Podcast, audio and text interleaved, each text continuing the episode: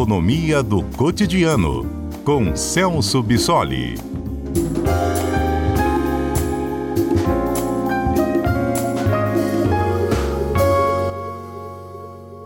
Celso Bissoli, boa tarde. Boa tarde, boa tarde a todos. Celso, explica pra gente o que, que é essa super quarta?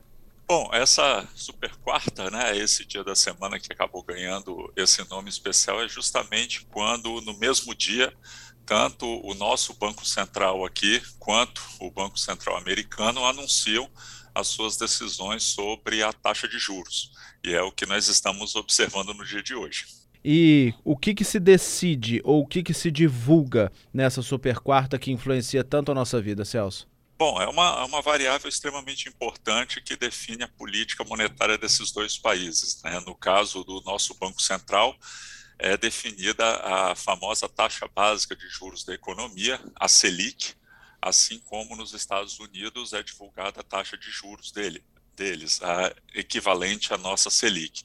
No nosso caso, a, a nossa taxa Selic está atualmente no patamar de 13,75% ao ano, isso desde o final do ano passado, e a expectativa é que o nosso Banco Central, hoje, no final do dia, uh, mantenha a decisão de permanecer nesse mesmo patamar elevado da taxa de juros. Claro que por uma série de fatores conjunturais que explicam o porquê dessa decisão.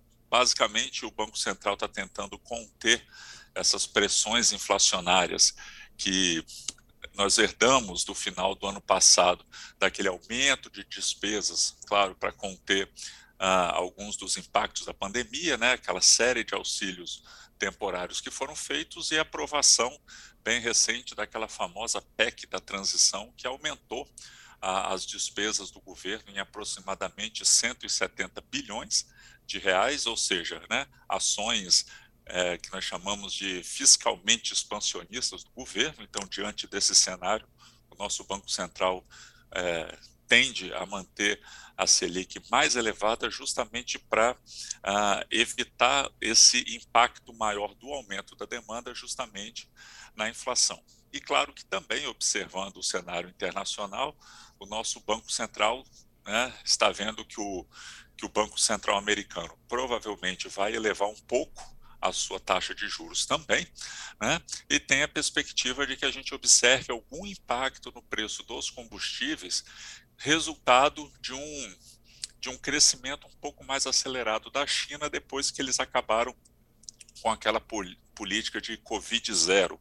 Né? Então, tudo isso tem um impacto uh, aqui na nossa inflação, então isso faz com que o nosso Banco Central, bastante vigilante a esse movimento dos preços na economia, tome provavelmente essa decisão de manter essa nossa taxa de juros nesse mesmo patamar que nós temos, com a perspectiva de que essa nossa taxa de juros só comece a reduzir de valor provavelmente lá para setembro desse ano, quando ela diminuiria um pouquinho, né, ainda para 13,5% ao ano, e com a expectativa de que a gente termine ainda esse ano aproximadamente no patamar de 12,5%. Ou seja, esse ano, apesar da gente ainda ter um IPCA, uma inflação que ainda esteja um pouquinho se beneficiando dessa desoneração que nós tivemos sobre os impostos, sobre os, sobre os combustíveis e a utilização da bandeira verde lá pela ANEEL, a gente ainda tem uma, uma,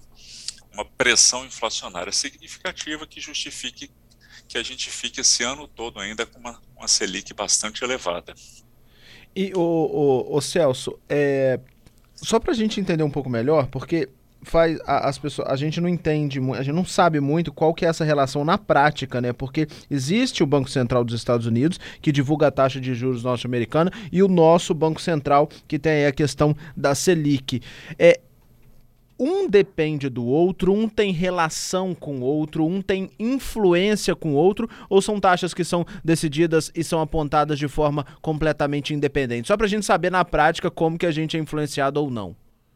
Bom, basicamente, é, essa decisão do Banco Central americano acaba influenciando um pouco a nossa taxa de juros. A decisão que, o, que os Estados Unidos tomam em relação a taxa de juros deles leva basicamente em, é, em, consideração o desempenho da própria economia. E justamente por conta disso, né, lá que eles tiveram alguns resultados ah, né, um pouco de queda de consumo, um pouquinho de queda da produção industrial, é que a gente espere que nos Estados Unidos eles elevem um pouco a taxa de juros, mas essa elevação seja um pouco menor da, do que aquela que a gente observou em períodos anteriores, ou seja, vai ser uma elevação tendendo a uma desaceleração. E basicamente é isso que os Estados Unidos vão ah, levar em consideração para definir a sua taxa de juros. No nosso caso, é, esse número divulgado pelo Banco Central americano impacta a nossa economia porque,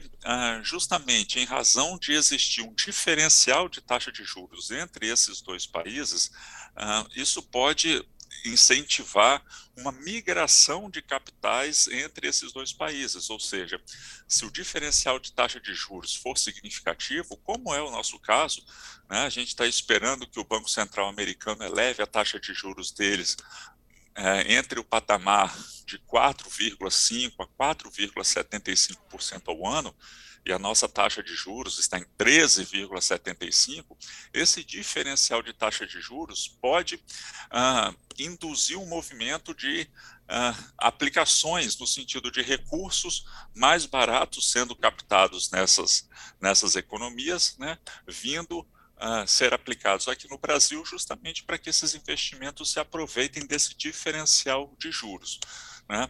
Mas também, em alguns casos, a gente pode ter o movimento contrário, caso os Estados Unidos continuem elevando a taxa de juros, é que a gente tenha o movimento inverso, ou seja, migração de recursos para os Estados Unidos, justamente para que esses recursos uh, se beneficiem de uma economia muito mais segura e que esteja rendendo uh, um valor cada vez mais alto. Isso gera uma pressão no nosso câmbio, né, na nossa taxa de câmbio, porque essa saída de recursos para os Estados Unidos significa que esses recursos em reais precisam ser convertidos em dólares justamente para serem aplicados nos Estados Unidos.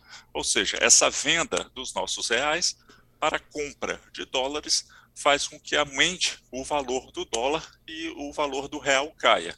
Isso gera uma pressão no nosso câmbio e com a elevação do valor do dólar, nós temos um impacto, digamos assim, indireto dessa medida, que é o fato da gente encarecer as nossas importações. Então, ah, produtos industrializados ou algumas commodities que nós importamos acabam chegando mais caros aqui por conta do efeito da taxa de câmbio e, portanto, a gente tem uma pressão inflacionária aqui dentro vinda dessas importações forçando o nosso Banco Central a novamente elevar a taxa de juros para tentar combater esse aumento de preços. Ou seja, a decisão lá dos Estados Unidos impacta diretamente a decisão do nosso Banco Central. E essa decisão do nosso Banco Central aqui, Celso, da, dessa taxa da Selic, ela influencia também nas outras taxas que temos, nos outros uh, cálculos e até nos preços finais ao consumidor em outras questões? Sim, com certeza. Na verdade, a, a taxa Selic é o principal instrumento que o Banco Central tem para conter a, a inflação.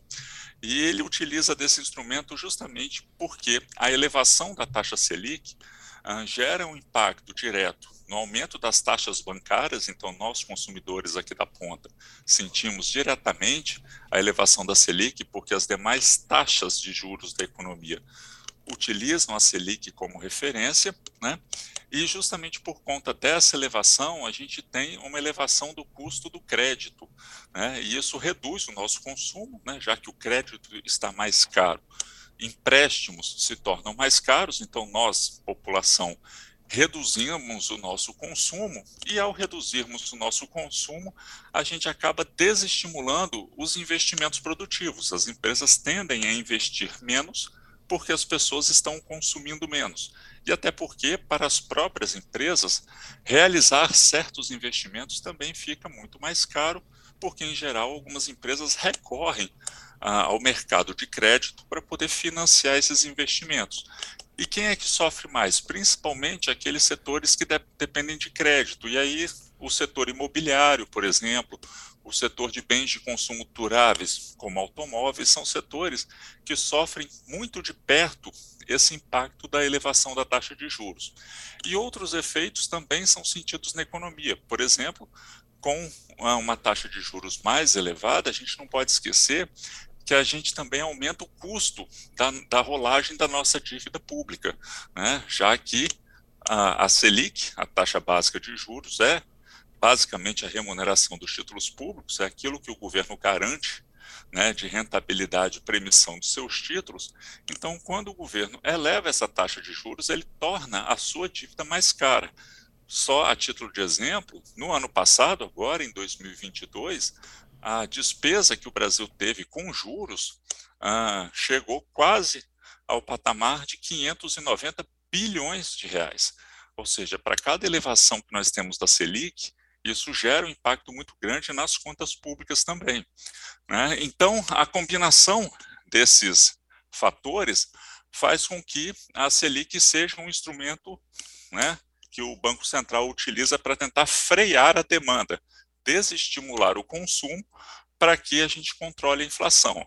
Agora, claro que esse é um instrumento que o Banco Central tem para tentar controlar a inflação, mas não é a única forma que nós temos de controlar a inflação e o Banco Central necessariamente não deve agir sozinho nesse movimento, nessa tentativa de combater a inflação. O grande problema que nós observamos na prática é que, em geral, a política monetária busca o controle da inflação, desestimulando a demanda, mas, por outro lado, o governo tenta estimular a demanda, expandir a demanda, através de algumas políticas fiscais, ou seja, transferindo renda para a população, criando alguns pacotes de benefícios é, para a demanda, como, por exemplo, a PEC da transição. E aí a gente tem duas políticas do governo que acabam não se conversando a política monetária tentando desestimular o consumo e a política fiscal estimulando o consumo. Né? Ou seja, potencialmente a gente pode ter o resultado de uma política uh, anulando parcialmente a outra, e aí a gente acaba patinando um pouquinho nesse combate à inflação, porque essas duas políticas estão seguindo caminhos opostos. E não tem sido diferente o fato de uh, as nossas metas de inflação, que foram estabelecidas pelo Banco Central, foram sistematicamente é, foram não, não foram alcançadas, né? nós não atendemos as, as metas de inflação dos últimos dois anos, e a previsão é que para esse ano de 2023, a nossa meta de inflação, que é de 3,25% ao ano, também, muito provavelmente, não vai ser cumprida, porque a gente espera uma inflação de quase 6%. E esse cenário também ah, vai se verificar com alguma probabilidade para 2024 também, ou seja, uma política de, de metas de inflação que funciona desde 1999 e há vários anos consecutivos a gente não cumpre essas metas. Tá certo, Celso. Bem explicado. Agora a gente vai ver os próximos capítulos para ver como que isso vai pesar ou não no bolso da gente lá. Nós que ficamos na outra ponta da corda. Muito obrigado, viu? Eu que agradeço e até a próxima semana.